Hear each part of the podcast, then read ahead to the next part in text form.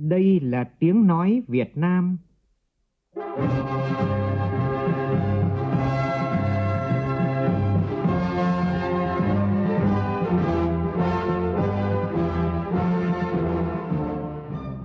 là tiếng nói Việt Nam, phát thanh từ Hà Nội, thủ đô nước Cộng hòa xã hội chủ nghĩa Việt Nam.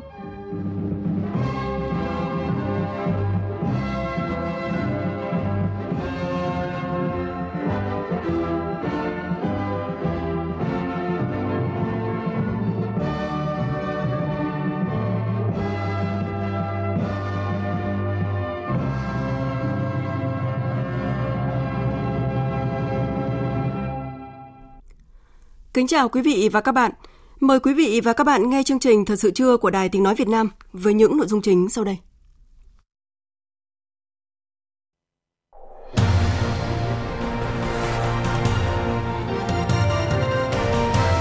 Chủ trì buổi làm việc của Tiểu ban Kinh tế Xã hội chuẩn bị Đại hội Đảng toàn quốc lần thứ 13 với các địa phương vùng đồng bằng sông Cửu Long và thành phố Hồ Chí Minh, Thủ tướng Nguyễn Xuân Phúc yêu cầu lãnh đạo các ngành giải đáp, nêu định hướng giúp vùng phát triển mạnh mẽ. Ủy ban Thường vụ Quốc hội chưa đồng ý việc giảm hoặc bỏ thảo luận ở tổ tại các kỳ họp Quốc hội. Trước diễn biến nắng nóng và mưa lớn bất thường, Ban chỉ đạo Trung ương về phòng chống thiên tai yêu cầu các địa phương theo dõi chặt chẽ lên các phương án đảm bảo an toàn cho người dân. Tiếp tục loạt bài dịch tả lợn châu Phi, dân thiệt đơn, nhà nước thiệt kép. Trong chương trình hôm nay, chúng tôi phát bài thứ hai với nhan đề Trôn lợn sống, chạy chính sách hỗ trợ, đề cập thực trạng kê khống trọng lượng, trôn sống lợn để được đền bù, gây thiệt hại cho ngân sách nhà nước.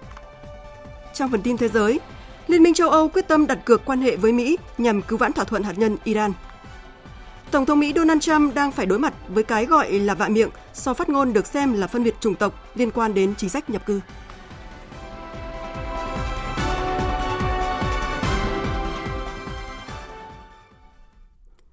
Bây giờ là nội dung chi tiết.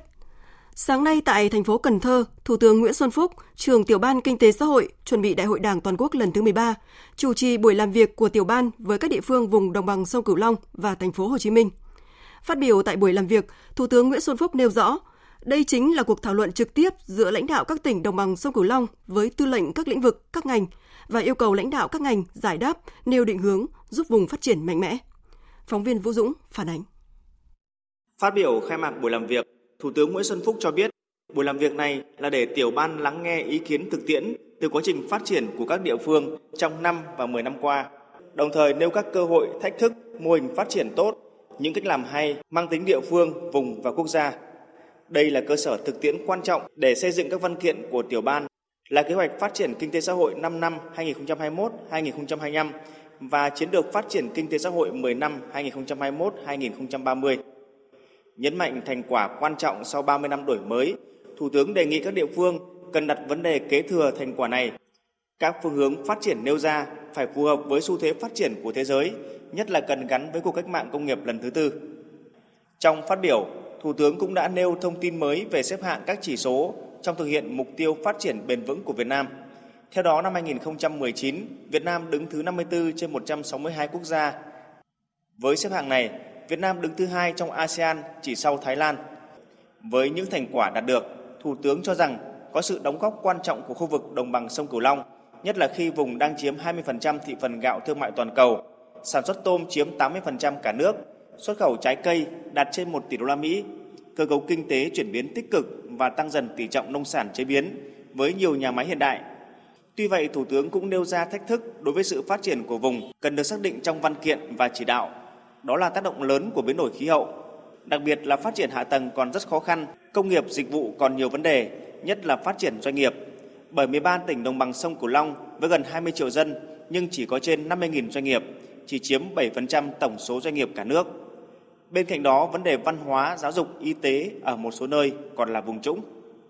Nhấn mạnh đây là buổi làm việc quan trọng, có sự tham dự đông đủ của thành viên tiểu ban kinh tế xã hội, Thủ tướng chỉ đạo. Tôi đề nghị với các đồng chí là thứ nhất là nêu những cái nổi bật nhất về kết quả đạt được, tồn tại hạn chế và nhất là các bài học kinh nghiệm trong 5 năm, 10 năm qua. Đặc biệt là cách vận dụng sáng tạo mô hình mới thành công hiệu quả, những cái vướng mắc, những cái nút thắt cần giải quyết. cái việc lớn thứ hai là các ông chí đề xuất phương hướng nhiệm vụ không chỉ đến 25, 30 mà tầm nhìn 2045 đối với vùng chúng ta. Rồi cái mối liên kết giữa các địa phương trong vùng với thành phố Hồ Chí Minh và cả nước để đảm bảo phát triển kinh tế xã hội bền vững, bảo đảm quốc phòng an ninh. Trách nhiệm của thành phố Hồ Chí Minh cũng rất lớn trong phát triển cũng như đồng bằng sông Cửu Long là nguồn cung cấp nhân tài vật lực cho thành phố Hồ Chí Minh phát triển. Đối với thành phố Cần Thơ, Thủ tướng yêu cầu báo cáo vấn đề phát triển đô thị, liên kết vùng với vai trò là trung tâm kinh tế xã hội của vùng đồng bằng sông Cửu Long. Thủ tướng chỉ đạo các bộ ngành lắng nghe, giải đáp và làm rõ định hướng phát triển 13 tỉnh đồng bằng sông Cửu Long trong năm, 10 năm tới và tầm nhìn đến năm 2045. Tiếp tục phiên họp thứ 35, sáng nay, tổng kết kỳ họp thứ 7 cho ý kiến bước đầu về việc chuẩn bị kỳ họp thứ 8 của Quốc hội. Ủy ban Thường vụ Quốc hội chưa đồng ý việc giảm hoặc bỏ thảo luận ở tổ tại các kỳ họp Quốc hội. Đồng thời đề nghị nâng cao chất lượng tổng kết thi hành luật, pháp lệnh, cải tiến báo cáo kinh tế xã hội, tập trung vào một số vấn đề mà cuộc sống đang đặt ra. Phóng viên Lại Hoa phản ánh. Ủy ban Thường vụ Quốc hội đánh giá kết quả kỳ họp tiếp tục khẳng định sự nhất trí đoàn kết trong hoạt động của Quốc hội. Quốc hội đã xem xét thông qua 7 luật, 10 nghị quyết, cho ý kiến về 9 dự án luật khác, phê chuẩn nhân sự, tiến hành giám sát chuyên đề, chất vấn và trả lời chất vấn, xem xét các báo cáo về kinh tế xã hội, ngân sách nhà nước và nhiều báo cáo quan trọng khác. Tuy nhiên, tại phiên họp, các đại biểu cho rằng một số luật cần có thời gian thảo luận nhiều hơn, nâng cao chất lượng thảo luận ở tổ. Chủ nhiệm Ủy ban Tư pháp của Quốc hội Lê Thị Nga nêu thực tế, công tác xây dựng luật tốt, tuy nhiên đời sống của luật ngắn. Đại biểu Lê Thị Nga đặt câu hỏi, đời sống luật ngắn có phải là do chất lượng? Hiện nay có một cái xu hướng ấy là tổng kết thi hành rất là không kỹ và tổng kết dường như là có những cái luật là không tổng kết một cách thực chất cho nên mới đưa ra cái nguyên nhân là do luật. Các đại biểu cũng cho rằng quy trình lựa chọn vấn đề chất vấn tại các kỳ họp khoa học, tuy nhiên một vài lĩnh vực nóng chưa được chọn chất vấn, do đó cần xem xét ngay từ quy trình lựa chọn đầu tiên. Các ý kiến cũng đánh giá việc xin phiếu ý kiến bằng điện tử được thực hiện tốt Tuy nhiên cần giải thích rõ để cử tri hiểu, tránh gây hiểu lầm như đã từng biểu quyết xin ý kiến về một số điều của luật phòng chống tác hại của rượu bia tại kỳ họp thứ 7. Chủ tịch Hội đồng Dân tộc Hà Ngọc Chiến đề nghị. Những vấn đề nào mà thực sự là những ý kiến, nhiều ý kiến ngang ngửa nhau mới đưa ra để mà xin ý kiến. Chứ còn nếu mà đa số ý kiến thế này còn một số ý kiến thế kia thì không nhất thiết phải đưa ra. Vừa rồi cái luật phòng chống tác hại rượu bia chúng ta cho xin ý kiến với hai phương án như vậy thì tôi thấy là nó cũng chưa khoa học khi xin ý kiến mà không nghiêng về phương án nào thì tự nhiên là dư luận của cử tri người ta nói rằng không biết tại sao thế nào mà đại biểu quốc hội phương án mới cũng không đồng tình phương án theo như luật hiện hành cũng không đồng tình. Tôi thấy là cũng phải cân nhắc cái việc lấy hai phương án trong một số trường hợp cụ thể. Tại phiên họp, Tổng thư ký Quốc hội Nguyễn Hạnh Phúc cho biết dự kiến kỳ họp thứ 8 Quốc hội khóa 14 làm việc trong 22 ngày, khai mạc vào 21 tháng 10 Phát biểu tại phiên họp, Chủ tịch Quốc hội Nguyễn Thị Kim Ngân nhấn mạnh việc giữ nguyên thảo luận của các đại biểu Quốc hội ở tổ, đề nghị cải tiến cách thức kỳ họp, tiếp tục xây dựng luật pháp lệnh theo chương trình năm 2020, trong đó có 10 dự án luật dự kiến được thông qua, đồng thời chú ý để đời sống của luật dài hơn. Cũng trong sáng nay, Ủy ban Thường vụ Quốc hội xem xét phê duyệt đề nghị bổ nhiệm đại sứ đặc mệnh toàn quyền nước Cộng hòa xã hội chủ nghĩa Việt Nam. Chiều nay, Ủy ban Thường vụ Quốc hội họp kín cho ý kiến về chủ trương đầu tư xây dựng dự án Quốc hội điện tử giai đoạn 2019-2026. Cuối buổi chiều nay, Ủy ban Thường vụ Quốc hội xem xét quyết định thành lập phường Lộc Hòa và phường Mỹ Xá thuộc thành phố Nam Định, tỉnh Nam Định, thành lập thị trấn Măng Đen thuộc huyện Con Plong, tỉnh Con Tum. Nên siết chặt hay nới lỏng giờ làm thêm của người lao động trong khi mức lương không đủ đảm bảo nhu cầu cuộc sống. Khống chế giờ làm thêm như thế nào để doanh nghiệp không bóc lột sức lao động của công nhân – đó là một trong những nội dung trọng tâm được các đại biểu tập trung thảo luận tại hội nghị lấy ý kiến về dự thảo Bộ luật Lao động sửa đổi trong sáng nay. Chương trình do Ủy ban các vấn đề xã hội của Quốc hội phối hợp với Bộ Lao động Thương binh và Xã hội và đoàn đại biểu Quốc hội thành phố Hồ Chí Minh tổ chức. Phóng viên Kim Dung và cộng tác viên Thúy Hạnh tại thành phố Hồ Chí Minh đưa tin. Theo ông Võ Văn Hùng, Chủ tịch Công đoàn Công ty Trách nhiệm hữu hạn Hansen Việt Nam huyện Củ Chi, hầu hết người lao động đều muốn tăng giờ làm thêm để đảm bảo thu nhập cho cuộc sống. Tuy nhiên, việc sửa đổi theo hướng tăng giờ làm thêm tối đa 400 giờ mỗi năm, tăng 100 giờ so với bộ luật hiện hành là không hợp lý. Ông Nguyễn Văn Phê, Chủ tịch Công đoàn Công ty Trách nhiệm hữu hạn Domex, khu chế xuất Linh Trung 1, quận Thủ Đức cho rằng, Việc quy định thời gian làm thêm tối đa trong năm sẽ bất lợi vì cả người lao động và tổ chức công đoàn không thể giám sát được. Vì vậy, cần phải quy định theo 12 tiếng mỗi tuần để có thể theo dõi quá trình làm thêm của công nhân.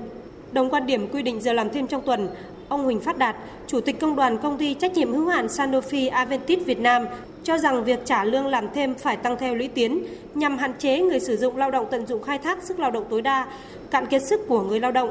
Từ đó, người lao động có tăng thêm thu nhập mới có đủ điều kiện về tiền để trang trải vật chất, tái tạo sức lao động được tăng giờ làm thêm càng nhiều thì người lao động phải được tăng lũy tiến. Ví dụ như bây giờ là 2 giờ đầu với ngày làm việc bình thường thì người lao động được trả 150%. Nhưng nếu tăng tới 4 giờ trong một ngày thì 4 giờ tiếp theo đó là phải tăng 200% trong những ngày làm việc bằng thường và những ngày nghỉ lễ phép Tết thì cũng phải tăng lũy tiến lên y như vậy. Công tác đề bạt bổ nhiệm cán bộ ở một số bộ ngành, địa phương chưa đúng quy định, gây bức xúc trong dư luận. Một số cán bộ công chức, viên chức khi giải quyết công việc cho người dân, tổ chức còn gây phiền hà, sách nhiễu. Đó là thực tế được nêu tại hội nghị trực tuyến sơ kết công tác 6 tháng đầu năm và triển khai nhiệm vụ công tác 6 tháng cuối năm nay của ngành nội vụ. Tin của phóng viên Thu Thảo. 6 tháng đầu năm, Bộ Nội vụ tham mưu cho các cấp có thẩm quyền ban hành nghị định, nghị quyết về việc sắp xếp các đơn vị hành chính cấp huyện, cấp xã trong giai đoạn 2019-2021, trình chính phủ ban hành 3 nghị định quan trọng gồm nghị định về cán bộ công chức cấp xã và người hoạt động không chuyên trách ở cấp xã, thôn, tổ dân phố, nghị định quy định mức lương cơ sở đối với cán bộ công chức viên chức và lực lượng vũ trang, nghị định quy định về cơ quan thuộc chính phủ. Về tinh giản biên chế, đến hết tháng 6 năm nay, ngành nội vụ đã thẩm tra và quyết định tinh giản hơn 41.500 biên chế. Biên chế khối cơ quan chính phủ quản lý giảm gần 7% so với số giao năm 2015.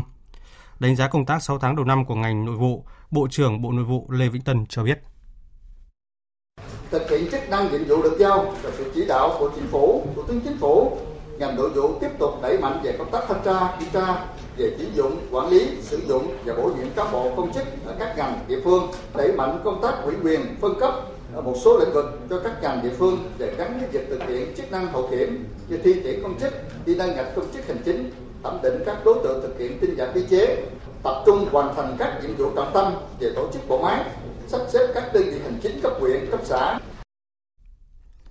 Tại hội nghị, ngành nội vụ cũng chỉ ra một số tồn tại hạn chế như công tác đề bạt bổ nhiệm cán bộ ở một số bộ ngành địa phương chưa đúng quy định, gây bức xúc trong dư luận.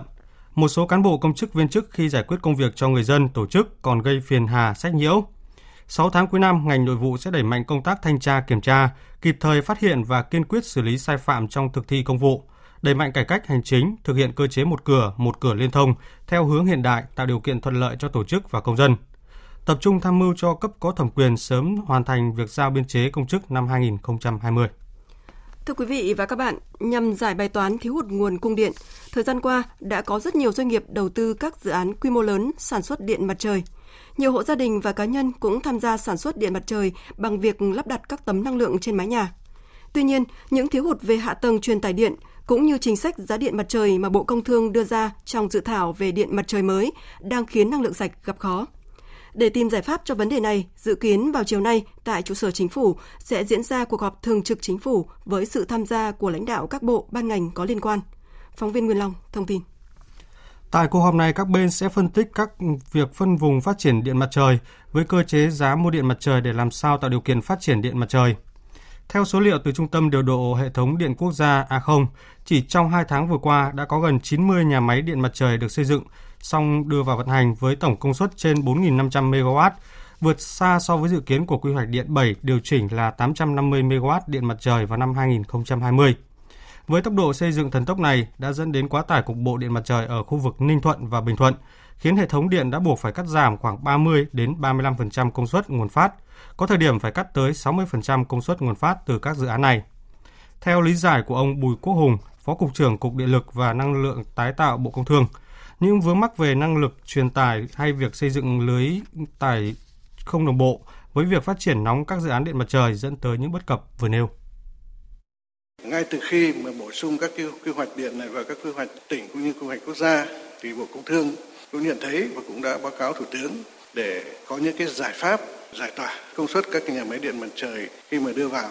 Tuy nhiên, có một cái khó đối với phát triển lưới truyền tải là để đầu tư một cái lưới truyền tải thì nó mất rất nhiều thời gian. Một mặt nữa là cái việc bổ sung các cái quy hoạch điện mặt trời vào quy hoạch phát triển điện lực tỉnh thì là nó tích hợp trong quy hoạch tỉnh thì nó chưa liên kết được với cái quy hoạch phát triển điện lực quốc gia. Đường dây 220 kV chạm 220 kV đường dây 500 kV ở trạm biến áp 500 kV thì lại phải được đưa vào quy hoạch phát triển điện lực quốc gia. Thế cho nên là hai cái này nó chưa có cùng một cái tích hợp với nhau. Chuyển sang các thông tin về mưa lớn tại khu vực miền núi phía Bắc. Dạng sáng nay tại thành phố Sơn La có mưa rất to, mưa kéo dài trong nhiều giờ đồng hồ đã khiến hàng chục nhà bị ngập, nhiều tuyến đường bị ách tắc do nước ngập sâu. Tin của nhóm phóng viên Đài Tiếng nói Việt Nam thường trú tại khu vực Tây Bắc. Lượng mưa từ 4 giờ đến 5 giờ 30 phút tại thành phố Sơn La là 90 mm. Mưa lớn khiến nước thoát không kịp, hàng trăm hộ tại các phường Quyết Thắng, Tô Hiệu, Quyết Tâm bị nước ngập vào nhà sâu gần 1 mét. Nặng nhất là các hộ dân khu vực cạnh ao cá Bắc Hồ thuộc phường Tô Hiệu, nước ngập ngang nhà. Chị Hoàng Thu Thủy, nhà ở đường Hoàng Quốc Việt cho biết. Mưa lúc đấy mình dậy thì mưa từ lúc 4 giờ ấy. Thì mình ra đây lúc 5 giờ chứng kiến nó ngập lên khoảng 40 à, phân. Thì xe cộ không đi lại được, xe cộ tắc ấy. Các tuyến đường khu vực ngã tư xe khách, đường Trường Trinh khu vực cạnh Vincom, đường Hoàng Quốc Việt đến gần 8 giờ sáng nay vẫn bị ngập sâu. Các phương tiện di chuyển rất khó khăn. Lực lượng chức năng đã có mặt từ sớm để hướng dẫn, phân luồng, cảnh báo những nơi không qua lại được. Theo Văn phòng Ban Chỉ huy Phòng chống thiên tai và tìm kiếm cứu nạn tỉnh, ngay sáng nay sẽ cho hạ đập phao cao su cạnh cầu trắng để sớm tiêu thoát lũ cho khu vực thành phố Sơn La. Theo tin của phóng viên Vũ Lợi thì dạng sáng nay trên địa bàn huyện Điện Biên trên địa bàn tỉnh Điện Biên cũng có mưa vừa, mưa to, đến rất to, khiến nguy cơ xảy ra lũ quét và sạt lở đất tăng cao. Tại các khu vực như huyện Điện Biên, Mường Ảng, Mường Trà, Nậm Pồ có mưa lớn diện rộng với lượng mưa trung bình từ 30 đến 60 mm. Riêng tại điểm đo mưa tự động ở Nà Tấu, huyện Điện Biên, trong khoảng thời gian từ 2 giờ đến 4 giờ sáng, lượng mưa đo được đạt 63 mm. Trước diễn biến của mưa lớn khu vực miền núi phía Bắc và nắng nóng ở Bắc Bộ và Trung Bộ, Văn phòng Thường trực Ban Chỉ đạo Trung ương về phòng chống thiên tai đề nghị các tỉnh, thành phố theo dõi chặt chẽ diễn biến của thời tiết để chủ động các biện pháp ứng phó. Cụ thể như sau. Các tỉnh miền núi phía Bắc sẵn sàng các biện pháp ứng phó với mưa lớn, lũ quét, sạt lở đất, nhất là khu vực dân cư có nguy cơ cao và các cung đường thường xuyên bị ngập sâu sạt lở.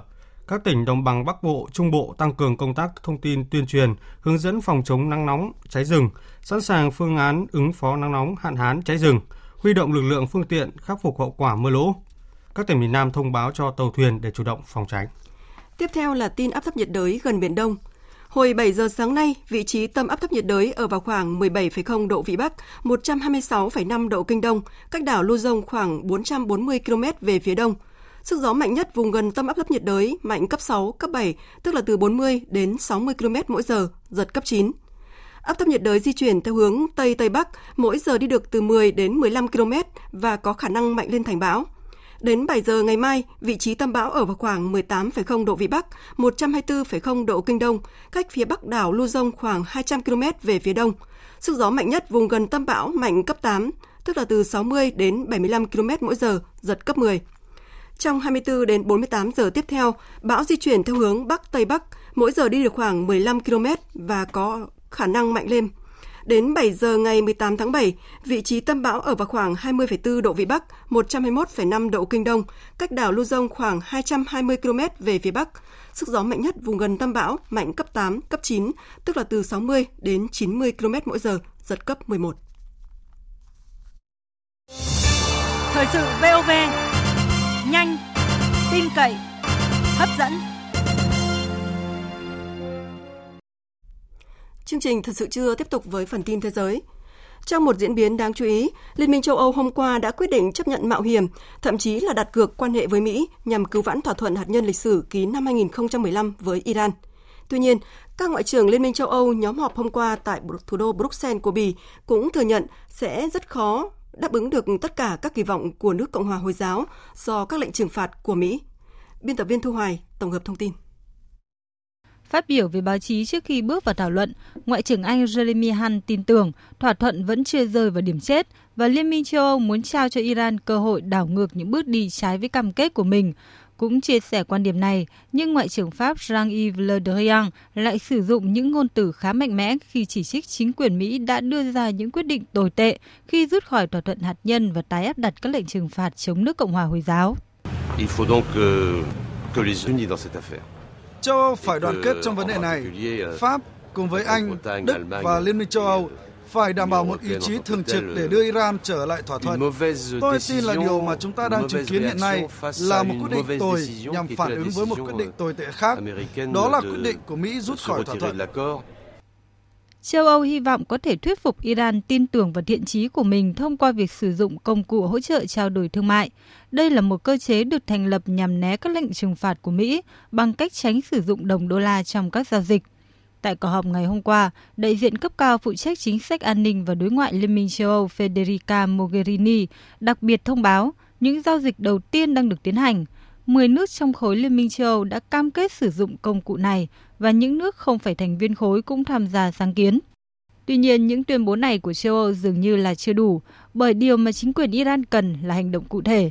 Trong một thông cáo phát đi cùng ngày, người phát ngôn Bộ Ngoại giao Iran Abbas Mousavi tuyên bố châu Âu cần phải chứng minh được thiện trí chính trị và khả năng giúp Iran thực sự được hưởng lợi từ thỏa thuận.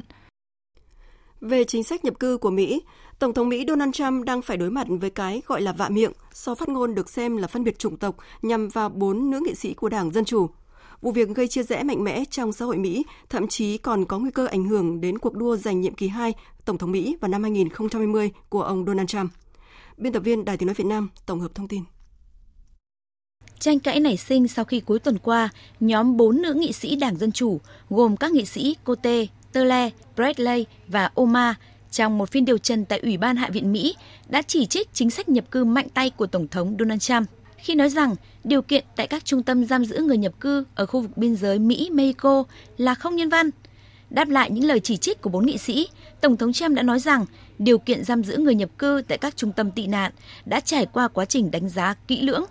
Ngay sau đó, ông liên tục đăng tải trên trang Twitter cá nhân chỉ trích nhóm nghị sĩ nữ này, trong đó nói rằng nếu họ không hài lòng với các trung tâm, họ nên rời nước Mỹ. Vụ việc có lẽ không quá nghiêm trọng nếu các nghị sĩ này đều là người da trắng. Tuy nhiên điều đáng nói là cả bốn nghị sĩ đều là người da màu. Riêng nghị sĩ Omar lại được sinh ra tại Somalia. Ngay lập tức, bốn nghị sĩ này đã kịch liệt chỉ trích tuyên bố của Tổng thống Trump là phân biệt chủng tộc và rằng ông Trump đang tấn công họ để làm sao nhãng dư luận về các chính sách của ông, trong đó có chính sách nhập cư. Nghị sĩ Cote nói, Tổng thống không biết phải tranh luận như thế nào nếu người Mỹ không được hưởng chế độ chăm sóc sức khỏe. Ông ấy cũng không biết bảo vệ các chính sách mà ông ấy đưa ra. Điều mà ông ấy làm chỉ là sự tấn công mang tính cá nhân và đó là tất cả. Ông ấy không dám nhìn thẳng vào mắt những đứa trẻ, vào mắt những người Mỹ. Các nghị sĩ Đảng Dân Chủ khác cùng với một số nghị sĩ Đảng Cộng Hòa cũng nhân cơ hội này kịch liệt lên án Tổng thống Trump. Trước sự phản ứng mạnh của dư luận, Tổng thống Mỹ đã lên tiếng bảo vệ nhận định của ông. Theo ông Trump, ông không lo lắng nếu có người nghĩ rằng các dòng trạng thái của ông là mang tính phân biệt chủng tộc, đồng thời cáo buộc các nghị sĩ đang thù ghét nước Mỹ. Nếu các bạn ghét nước Mỹ, nếu các bạn không thấy hạnh phúc khi ở đây, các bạn có thể rời đi. Đây là điều tôi vẫn luôn nói và cũng là điều tôi đã thể hiện trên Twitter. Song mọi người lại cho rằng đây là điều gây tranh cãi. Trong khi giới phân tích đánh giá, vụ việc được cho là đang làm ảnh hưởng đến uy tín của Tổng thống Trump cũng như cơ hội giành nhiệm kỳ 2 Tổng thống Mỹ vào năm 2020 của ông. Các cơ quan Liên Hợp Quốc vừa thông báo có khoảng 20 triệu trẻ em trên thế giới đã không được tiêm phòng các bệnh nguy hiểm trong năm ngoái. Các bệnh này bao gồm sởi, uốn ván và bạch hầu. Phóng viên Đài tiếng nói Việt Nam thường trú tại Mỹ đưa tin. Tổ chức Y tế Thế giới và Quỹ Nhi đồng Liên Hợp Quốc ngày 15 tháng 7 đã công bố báo cáo về tỷ lệ bao phủ tiêm chủng toàn cầu. Báo cáo này cho biết nhiều trẻ em, đặc biệt là tại các quốc gia nghèo và các khu vực có xung đột, đã không được nhận các liều vaccine cần thiết nhằm phòng ngừa các bệnh nguy hiểm ở trẻ em. Theo báo cáo này, khoảng 20 triệu trẻ em trên thế giới không được tiêm phòng các bệnh nguy hiểm. Báo cáo được công bố trong bối cảnh các đợt bùng phát bệnh sởi trên khắp nước Mỹ với nguyên nhân chủ yếu là trẻ em không được tiêm phòng ở trường. Tới ngày 11 tháng 7 năm 2019, số ca nhiễm sởi ở Mỹ đã tăng lên 1.100, mức cao kỷ lục kể từ năm 1992 và kể từ khi Mỹ tuyên bố xóa sổ virus sởi năm 2000. Trong khi đó, trong năm 2018, số ca mắc sởi trên toàn thế giới đã tăng gấp đôi lên 350.000. Cơ quan giám sát động đất châu Âu hôm nay cho biết vào sáng nay, một trận động đất mạnh với cường độ 6,1 độ Richter đã xảy ra ở khu vực phía nam đảo nghỉ dưỡng Bali của Indonesia. Tuy nhiên, đã không có cảnh báo nguy cơ sóng thần được đưa ra. Đây là trận động đất thứ hai liên tiếp xảy ra tại Indonesia trong 3 ngày qua. Trước đó vào chiều ngày 14 tháng 7, tại khu vực miền đông Indonesia đã xảy ra một trận động đất có cường độ 7,3 độ Richter. chính quyền địa phương cho biết đã có người thiệt mạng và nhiều cơ sở hạ tầng bị hại trong trận động đất này. Hôm qua, giới chức địa phương đã phải sơ tán hàng nghìn người dân ra khỏi địa điểm cắm trại rộng lớn ở miền Nam nước Pháp do gia tăng nguy cơ cháy rừng lan rộng từ khu vực gần đó.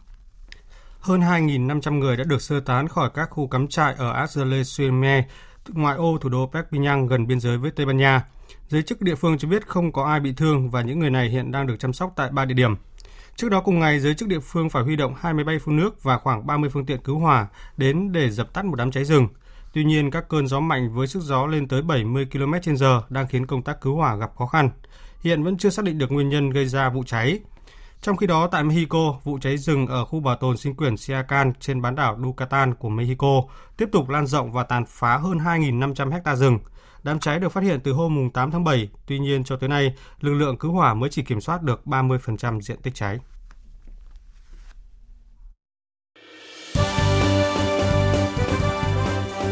Thời sự tiếng nói Việt Nam Thông tin nhanh Bình luận sâu Tương tác đa chiều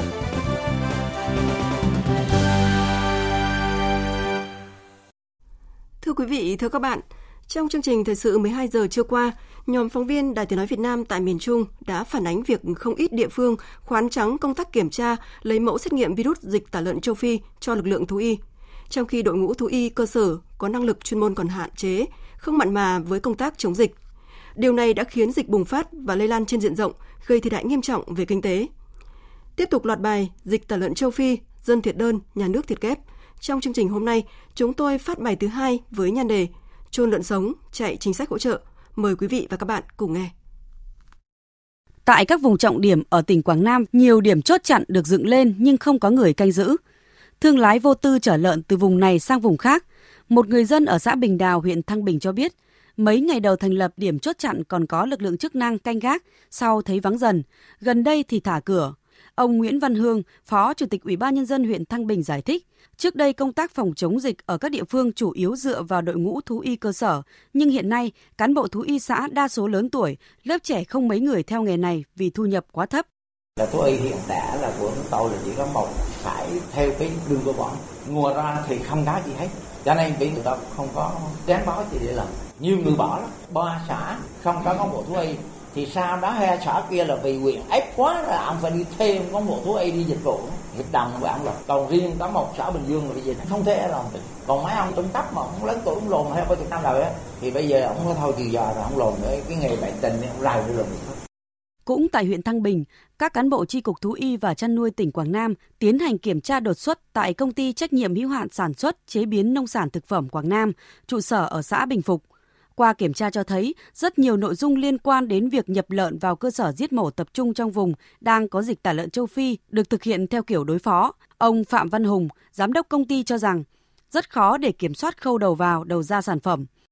Con heo sữa có 2 đến 300 ngàn à, trong khi mẫu là 650 ngàn. Như vậy thì nó cao hơn cái giá trị thực chất của heo sữa trong hộ thu gom ở đây. Cho nên chắc chắn một trăm phần trăm là nó không có tác dụng gì hết trơn trong khi á, địa phương thì buông lỏng quản lý giết mổ tập trung thì tràn lan. Khả năng lây lan dịch bệnh cao gấp hai ba chục lần doanh nghiệp luôn á. Vận chuyển thì không qua kiểm soát. Ban đêm ban ngày đường hàng hóa thì cũng đi bình thường. Rồi giết mổ nó nhỏ lẻ tràn lan trong khu dân cư. Theo hướng dẫn của Bộ Nông nghiệp và Phát triển Nông thôn, thì cơ quan thú y địa phương tổ chức thực hiện việc giám sát lấy mẫu và gửi mẫu đến phòng thử nghiệm có thẩm quyền để xét nghiệm mầm bệnh dịch tả lợn châu Phi. Đối với trường hợp xuất bán vận chuyển dưới 100 con lợn, lấy mẫu máu của 5 con lợn để gộp thành một mẫu xét nghiệm. Trường hợp cơ sở chăn nuôi có dưới 5 con lợn thì phải lấy mẫu tất cả lợn và gộp thành một mẫu xét nghiệm. Đồng thời quy định chủ cơ sở chăn nuôi lợn, chủ cơ sở có sản phẩm từ lợn chi trả chi phí lấy mẫu, gửi mẫu và xét nghiệm theo quy định. Quy định là vậy, nhưng hầu như không địa phương nào thực hiện. Bởi số tiền xét nghiệm hơn 500.000 đồng một mẫu thì nông dân lấy đâu ra để chi trả.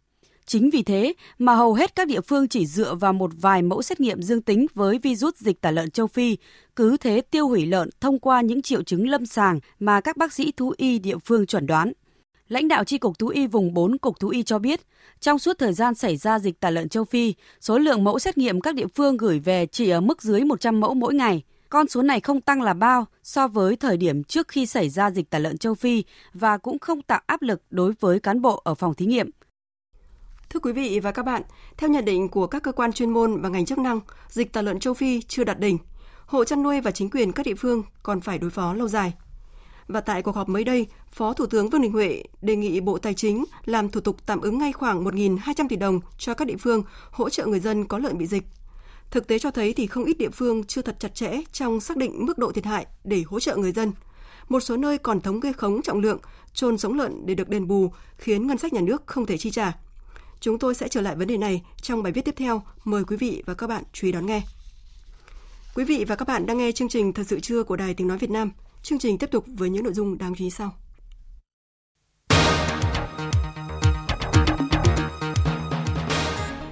Hải Phòng trả lại đúng điểm cho thí sinh do ghép nhầm phách trong chấm thi tại kỳ thi tuyển sinh vào lớp 10. 6 ngư dân gặp nạn ở Hoàng Sa đã được tàu cảnh sát biển đưa vào bờ an toàn. EU thông qua các biện pháp trừng phạt Thổ Nhĩ Kỳ.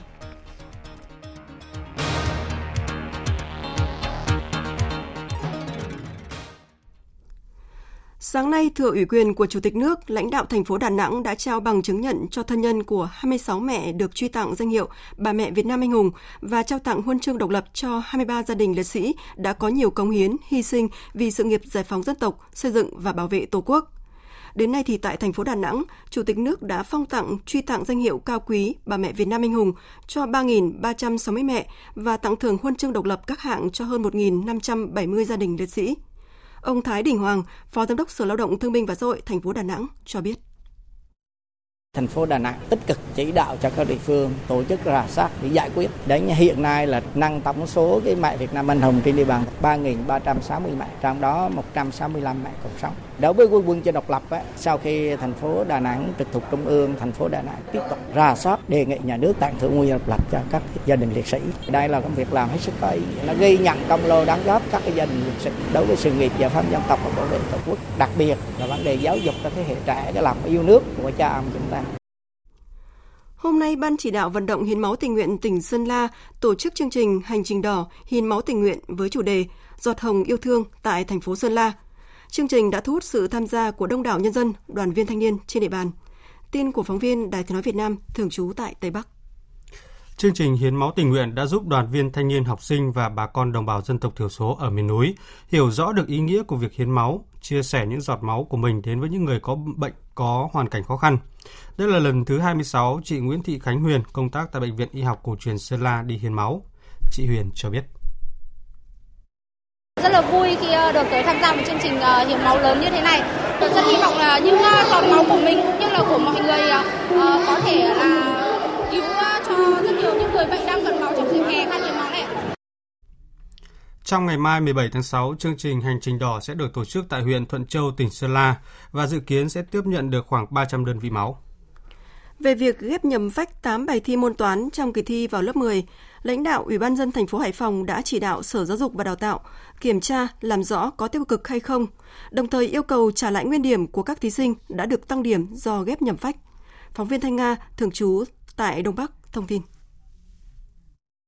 Ông Lê Khắc Nam, Phó Chủ tịch Ủy ban dân thành phố, trưởng ban chỉ đạo thi thành phố Hải Phòng yêu cầu Sở Giáo dục và Đào tạo thành phố kiểm tra, giả soát, làm rõ có tiêu cực hay vô ý dẫn đến sai sót, tổ chức kiểm điểm và xử lý đối với tập thể và các cá nhân theo quy định của quy chế thi. Báo cáo Ủy ban dân thành phố trước ngày 18 tháng 7 lãnh đạo Ủy ban dân thành phố Hải Phòng không đồng tình với phương án giữ nguyên điểm số của các thí sinh được tăng điểm do ghép nhầm phách và yêu cầu trả lại nguyên điểm của các thí sinh này.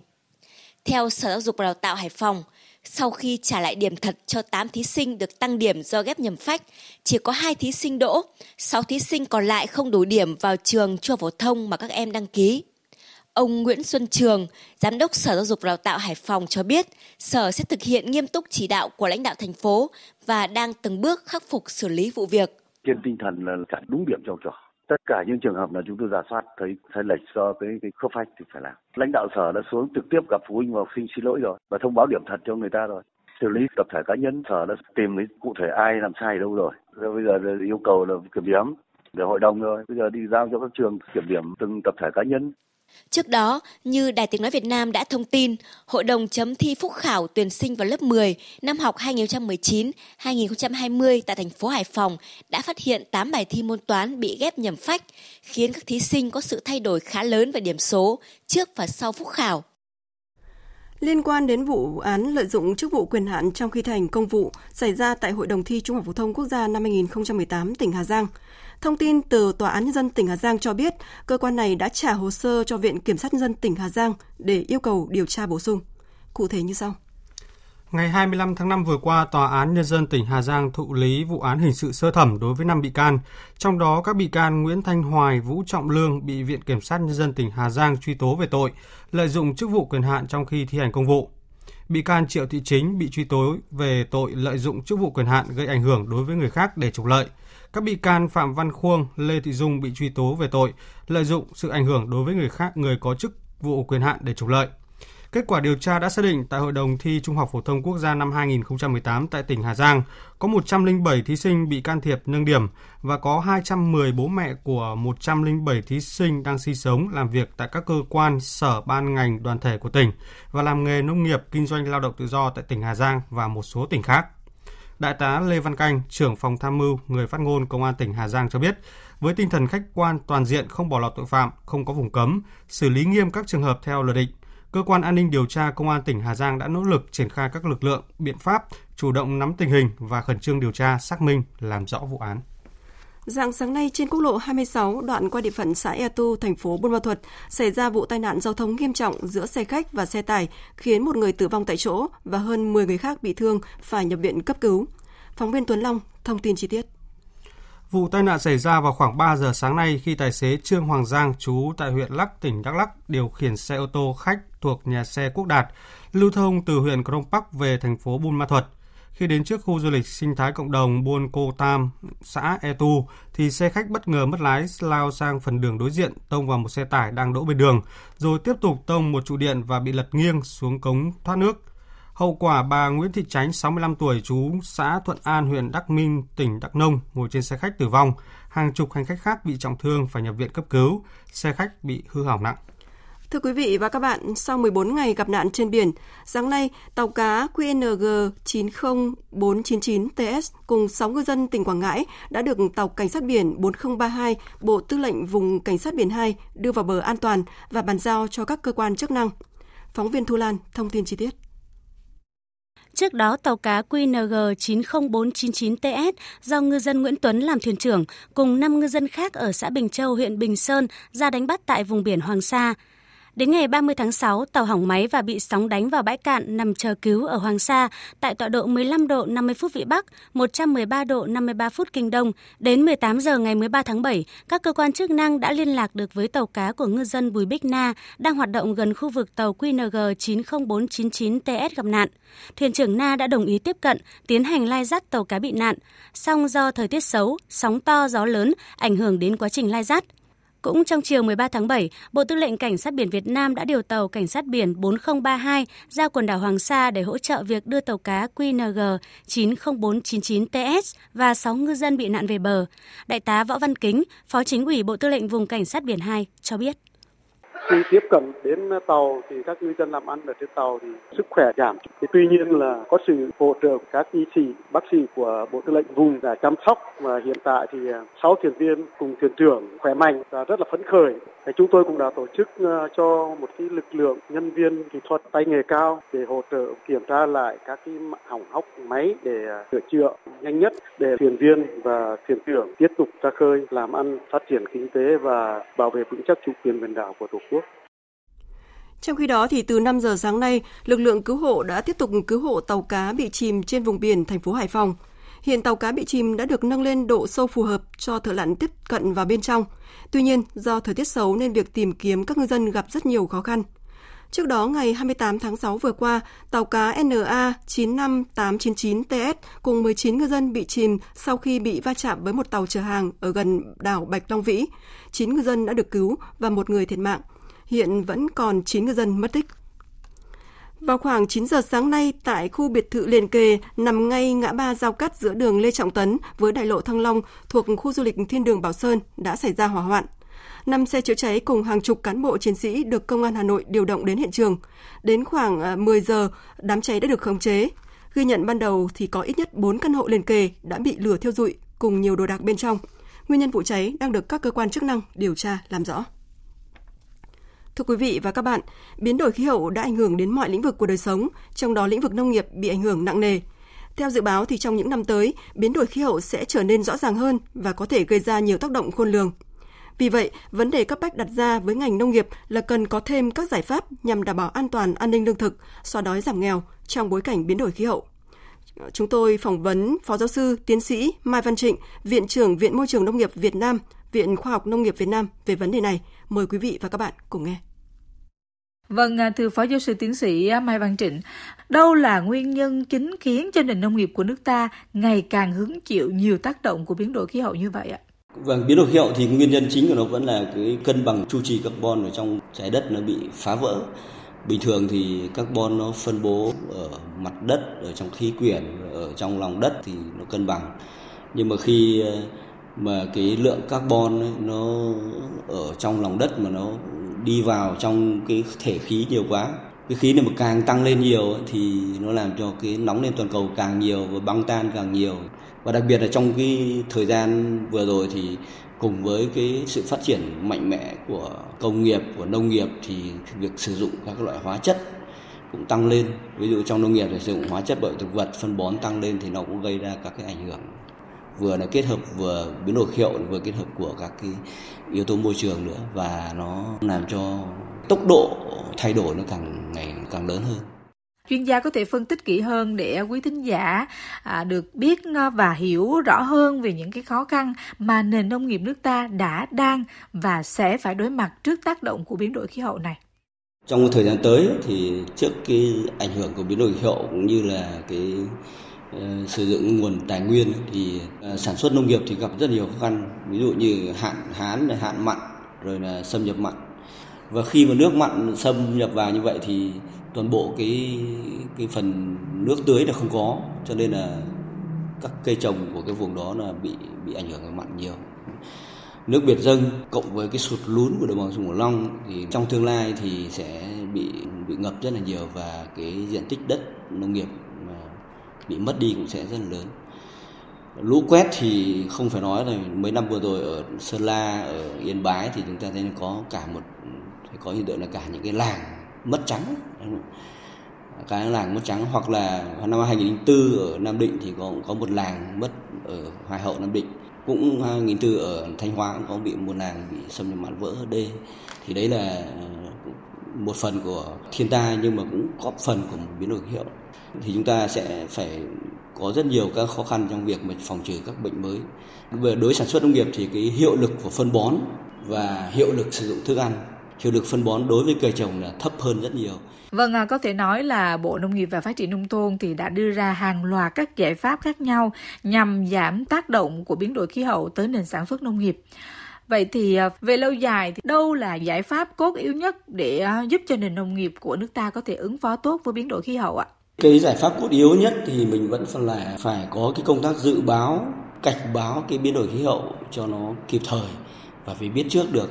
Như vậy thì chúng ta phải có cái hệ thống dự báo biến đổi khí hậu và các hệ thống cảnh báo sớm lũ quét rồi là các cái độ hạn mặn ví dụ chúng ta biết là sắp vụ lũ quét thì có thể là phổ biến cho nông dân thu hoạch mùa màng như nào hoặc bố trí lại thời vụ như nào. Hoặc là khi mà chúng ta biết được dự báo được là cái xu hướng mùa vụ nó thay đổi thì có thể người dân sẽ phải điều chỉnh lại cái hệ thống mùa vụ sớm hơn hoặc muộn hơn hoặc thay đổi để cho né tránh cái thiệt hại khi mà chúng ta thu hoạch vào đúng cái thời gian mà thời tiết nó khắc nghiệt. Thứ hai nữa là phải sẵn sàng các cái công cụ ờ, thích ứng và giảm nhẹ biến đổi khí hậu.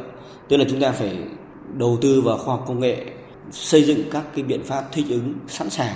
Ví dụ trong cái trường hợp A thì phải có cái biện pháp thích ứng là A, trong hợp B thì phải có thích ứng là B và lắp nó vào như một cái công thức toán học để cho người dân phản ứng rất là nhanh. Ví dụ đang chuẩn bị mà trồng lúa chẳng hạn Thế nhưng mà dự báo được là vụ này sẽ không có nước thì người ta phải chuẩn bị chuyển sang cái cây màu. Và rất nhiều địa phương người ta đã làm như vậy và thành công rất nhiều. Hoặc là dự báo về cái thị trường sắp tới là biến đổi khí hậu thì nó sẽ như thế này các một số các cây trồng nó sẽ, ở thế giới nó sẽ bị mất mùa và mình sẽ phải đầu tư vào cái này để mà tăng cái lợi ích lên. Thì cái đấy đang là một cái mà mang tính cơ hội rất nhiều cho người nông dân đặc biệt là phải lồng ghép biến đổi khí hậu và sản xuất. Tức là khi anh lập cái kế hoạch sản xuất thì anh phải đưa các chỉ tiêu biến đổi khí hậu vào. Ví dụ cái độ mặn nó tăng lên ấy, thì cái lượng phân bón sẽ phải điều chỉnh như thế nào làm đất ra sao bố trí cây trồng ra sao. Và cuối cùng là phần quy hoạch và kế hoạch. Khi mà biến đổi khí hậu thì có rất nhiều vùng nó sẽ không còn thích nghi với cái hệ thống sản xuất cũ nữa thì anh phải quy hoạch lại anh phải tái cấu trúc lại có kế hoạch phát triển khác đi còn nếu không mà anh chỉ cần chậm trễ thì nó trong một vài năm anh không phản ứng kịp và như vậy thì sẽ bị mất khoảng nhiều năm để mà có thể thay đổi. Xin được cảm ơn Phó Giáo sư Tiến sĩ Mai Văn Trịnh đã tham gia chương trình với chúng tôi ngày hôm nay.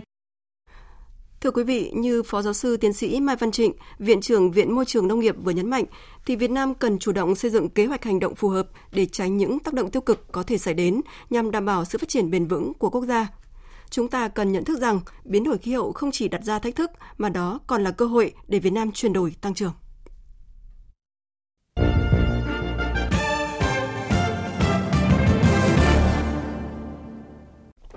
Chương trình thật sự chưa tiếp tục với một số thông tin quốc tế.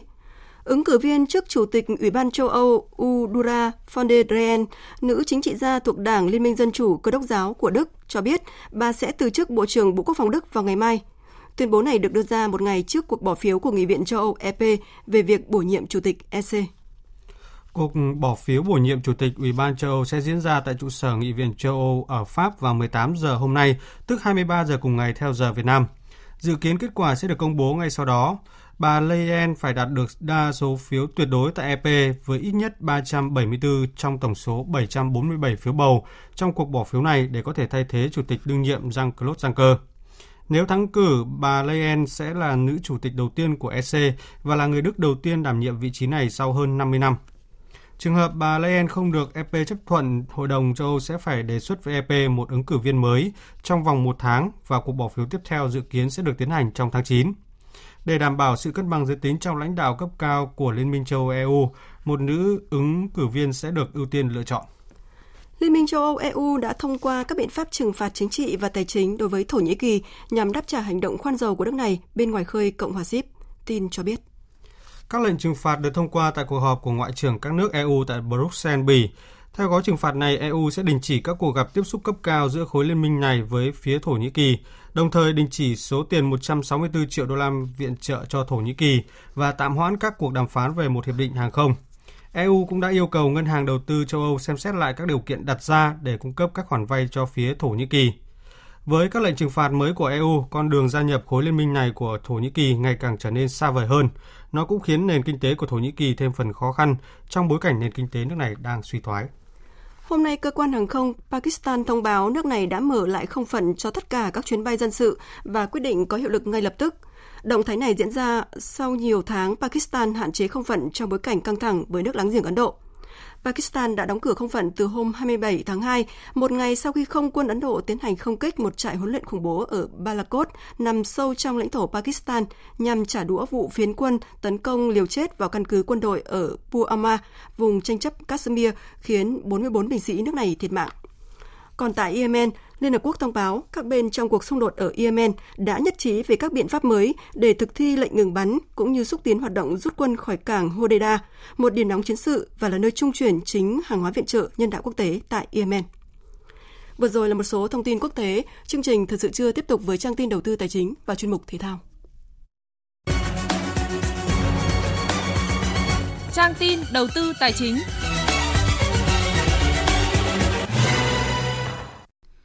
Thưa quý vị và các bạn, tập đoàn vàng bạc đá quý Doji niêm yết giá vàng SJC ở mức là 39 triệu 100 nghìn đồng một lượng mua vào và 39 triệu 350 nghìn đồng một lượng bán ra, tăng 20 nghìn đồng chiều mua vào và giảm 50 nghìn đồng một lượng chiều bán ra.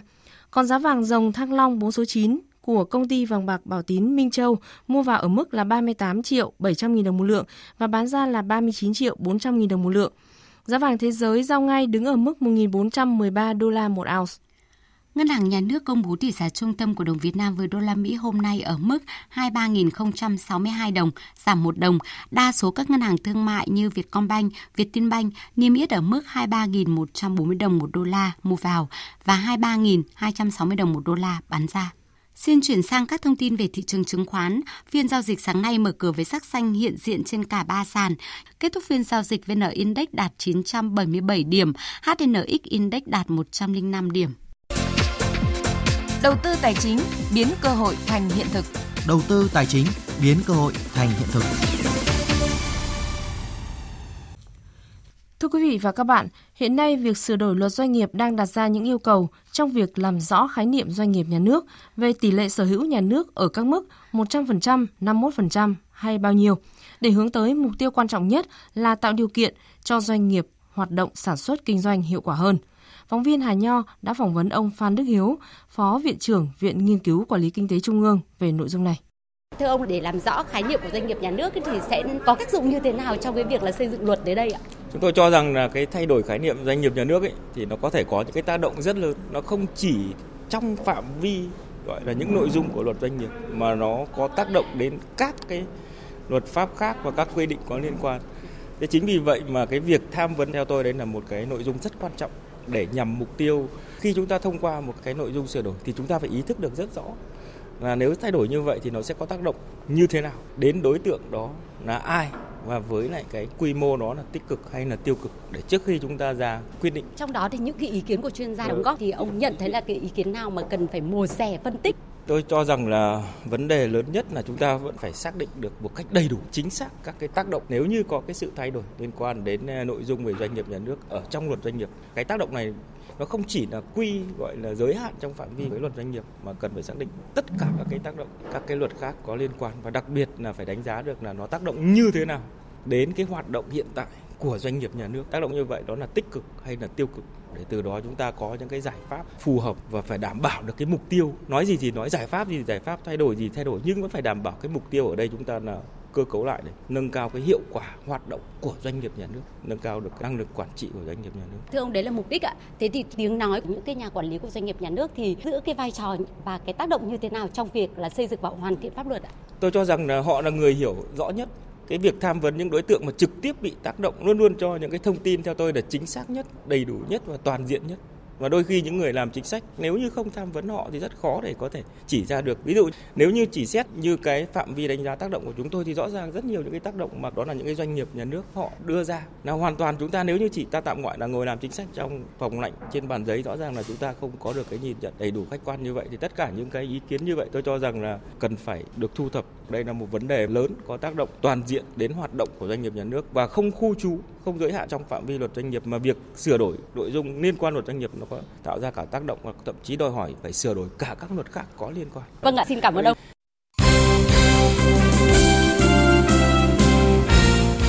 Thưa quý vị và các bạn, sau hành trình bay dài, đội tuyển U18 Việt Nam đã có mặt tại thành phố Gotemba, Nhật Bản để chuẩn bị cho chuyến tập huấn và thi đấu giao hữu tại đây.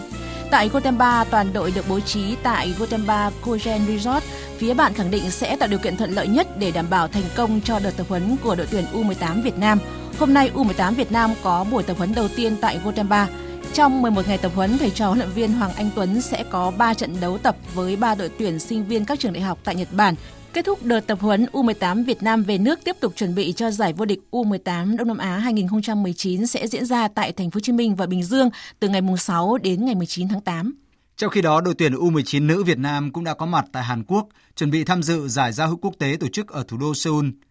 Tối nay, đại diện các đội sẽ tham dự cuộc họp kỹ thuật. Theo lịch thi đấu, U19 nữ Việt Nam sẽ lần lượt đối đầu với U18 Hàn Quốc, U18 Osaka và U18 Thượng Hải vào chiều ngày 17, 18 và 19 tháng 7. Chiều qua diễn ra các trận đấu thuộc lượt trận thứ 9 giải bóng đá hạng nhì quốc gia 2019 ở bảng A và B. Tại bảng A, chủ nhà Con Tum hòa trẻ SSB Đà Nẵng 2-2. Trên sân 19 tháng 8 ở thành phố Nha Trang, Savinet Fishan Khánh Hòa nhận thất bại 1-2 khi tiếp Lâm Đồng. Còn trên sân Thiên Trường, Nam Định thua đậm trẻ Hà Nội 0-4. Trong khi đó ở bảng B, Vĩnh Long vượt qua Long An 3-1. Bà Rịa Vũng Tàu thắng đậm Bình Thuận 6-0. Hiện Lâm Đồng dẫn đầu bảng A với 17 điểm, còn Bà Rịa Vũng Tàu được 18 điểm, đứng nhất bảng B. Ở cấp độ bóng đá trẻ, Giải bóng đá thiếu niên toàn quốc 2019 đã bế mạc vào ngày hôm qua với chức vô địch thuộc về đội U13 Sông Lam Nghệ An sau khi đánh bại U13 Thành Vinh với tỷ số 2-0. Ngoài chức vô địch, U13 Sông Lam Nghệ An còn nhận giải phong cách và cầu thủ Nguyễn Ngọc Trung được bầu chọn là cầu thủ hay nhất giải.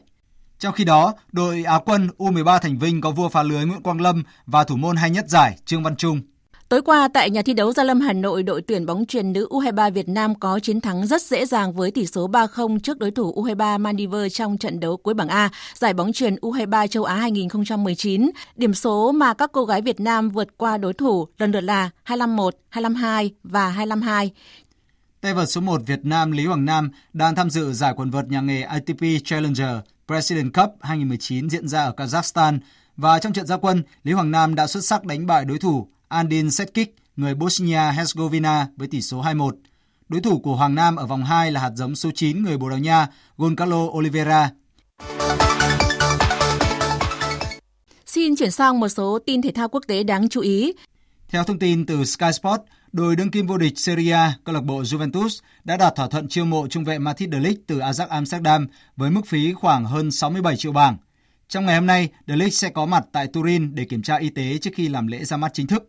Còn tại nước Anh, câu lạc bộ Manchester United đồng ý chi ra 80 triệu bảng để mua trung vệ Harry Maguire từ Leicester City. Cùng với MU đội bóng cùng thành phố là Man City cũng đã hỏi mua Harry Maguire. Tại Tây Ban Nha, ngay sau khi Antoine Griezmann gia nhập Barcelona, nhiều cổ động viên của đội bóng này đã có những phản ứng khác nhau. Một số người hâm mộ bày tỏ. Tôi cho rằng việc Barca lựa chọn Antoine Griezmann là tốt hơn Neymar. Neymar đã rời Barca theo một cách rất tồi tệ. Tôi cũng cho rằng Griezmann sẽ có đóng góp nhiều hơn cho Barca so với Neymar. Bueno, considero que es un grandísimo jugador, pero Griezmann là cầu thủ xuất sắc, nhưng tôi nghĩ ở thời điểm hiện tại, anh ấy sẽ phải chiến đấu để tìm kiếm vị trí đá chính ở Barca. Le va a costar encontrar un, un sitio en la plantilla actual del Barça. Bản hợp đồng giữa Barcelona và Antoine Griezmann có thời hạn 5 năm. Tại sân Nou Camp, ngôi sao người Pháp sẽ mặc áo số 17. Dự báo thời tiết Phía Tây Bắc Bộ có mưa rào và rông rải rác, cục bộ có mưa vừa mưa to, gió nhẹ, nhiệt độ từ 23 đến 33 độ. Phía Đông Bắc Bộ có mưa rào và rông rải rác, cục bộ có mưa vừa mưa to, gió nhẹ, nhiệt độ từ 25 đến 35 độ. Các tỉnh từ Thanh Hóa đến Thừa Thiên Huế chiều nắng nóng và nắng nóng gay gắt, chiều tối và đêm có mưa rào và rông vài nơi, gió Tây Nam cấp 2, cấp 3, nhiệt độ từ 27 đến 38 độ. Các tỉnh ven biển từ Đà Nẵng đến Bình Thuận chiều nắng, phía Bắc có nắng nóng, chiều tối và đêm có mưa rào và rông vài nơi, Riêng phía Nam có mưa rào và rông rải rác, gió Tây Nam cấp 2, cấp 3, nhiệt độ từ 25 đến 37 độ. Tây Nguyên có mưa rào và rông vài nơi, chiều tối và tối có mưa, có nơi mưa vừa, mưa to và rải rác có rông, gió Tây Nam cấp 2, cấp 3, nhiệt độ từ 21 đến 32 độ. Nam Bộ có mưa, có nơi mưa vừa, mưa to và rải rác có rông, gió Tây Nam cấp 2, cấp 3, nhiệt độ từ 24 đến 33 độ. Khu vực Hà Nội chiều nắng, đêm có mưa rào và rông, gió nhẹ, nhiệt độ từ 24 đến 35 độ. Dự báo thời tiết biển, Vịnh Bắc Bộ có mưa rào và rông vài nơi, tầm nhìn xa trên 10 km, gió Nam đến Đông Nam cấp 3, cấp 4. Vùng biển từ Bình Định đến Ninh Thuận có mưa rào và rông rải rác, tầm nhìn xa trên 10 km, giảm xuống từ 4 đến 10 km trong mưa, gió Tây Nam cấp 4, cấp 5. Trong cơn rông có khả năng xảy ra lốc xoáy và gió giật mạnh. Vùng biển từ Bình Thuận đến Cà Mau có mưa rào và rông rải rác, tầm nhìn xa trên 10 km, giảm xuống từ 4 đến 10 km trong mưa, gió Tây Nam cấp 5 có lúc cấp 6, giật cấp 8, biển động. Trong cơn rông có khả năng xảy ra lốc xoáy. Vùng biển từ Cà Mau đến Kiên Giang bao gồm cả Phú Quốc có mưa rào và rông rải rác, tầm nhìn xa trên 10 km, giảm xuống từ 4 đến 10 km trong mưa, gió Tây Nam cấp 4. Trong cơn rông có khả năng xảy ra lốc xoáy và gió giật mạnh. Khu vực Bắc Biển Đông có mưa rào và rông vài nơi, tầm nhìn xa trên 10 km, gió Bắc đến Tây Bắc cấp 3, cấp 4. Khu vực giữa Biển Đông có mưa rào và rông rải rác, tầm nhìn xa trên 10 km, giảm xuống từ 4 đến 10 km trong mưa, gió Tây đến Tây Nam cấp 4, cấp 5. Trong cơn rông có khả năng xảy ra lốc xoáy và gió giật mạnh. Khu vực Nam Biển Đông có mưa rào và rải rác có rông, tầm nhìn xa từ 4 đến 10 km, gió Tây Nam cấp 5, có lúc cấp 6, giật cấp 8, biển động. Trong cơn rông có khả năng xảy ra lốc xoáy. Khu vực quần đảo Hoàng Sa thuộc thành phố Đà Nẵng không mưa, tầm nhìn xa trên 10 km, gió nhẹ. Khu vực quần đảo Trường Sa thuộc tỉnh Khánh Hòa có mưa rào và rải rác có rông, tầm nhìn xa từ 4 đến 10 km, gió Tây Nam cấp 5, có lúc cấp 6, giật cấp 8, biển động. Trong cơn rông có khả năng xảy ra lốc xoáy. Vịnh Thái Lan có mưa rào và rông rải rác, tầm nhìn xa trên 10 km, giảm xuống từ 4 đến 10 km trong mưa, gió Tây đến Tây Nam cấp 4. Trong cơn rông có khả năng xảy ra lốc xoáy và gió giật mạnh. Những thông tin thời tiết vừa rồi cũng kết thúc chương trình Thời sự trưa của Đài Tiếng Nói Việt Nam. Chương trình do các biên tập viên Minh Châu, Duy Quyền, Thu Hòa cùng kỹ thuật viên Thu Hiền thực hiện, chịu trách nhiệm nội dung Đồng Mạnh Hùng. Cảm ơn quý vị và các bạn đã quan tâm theo dõi.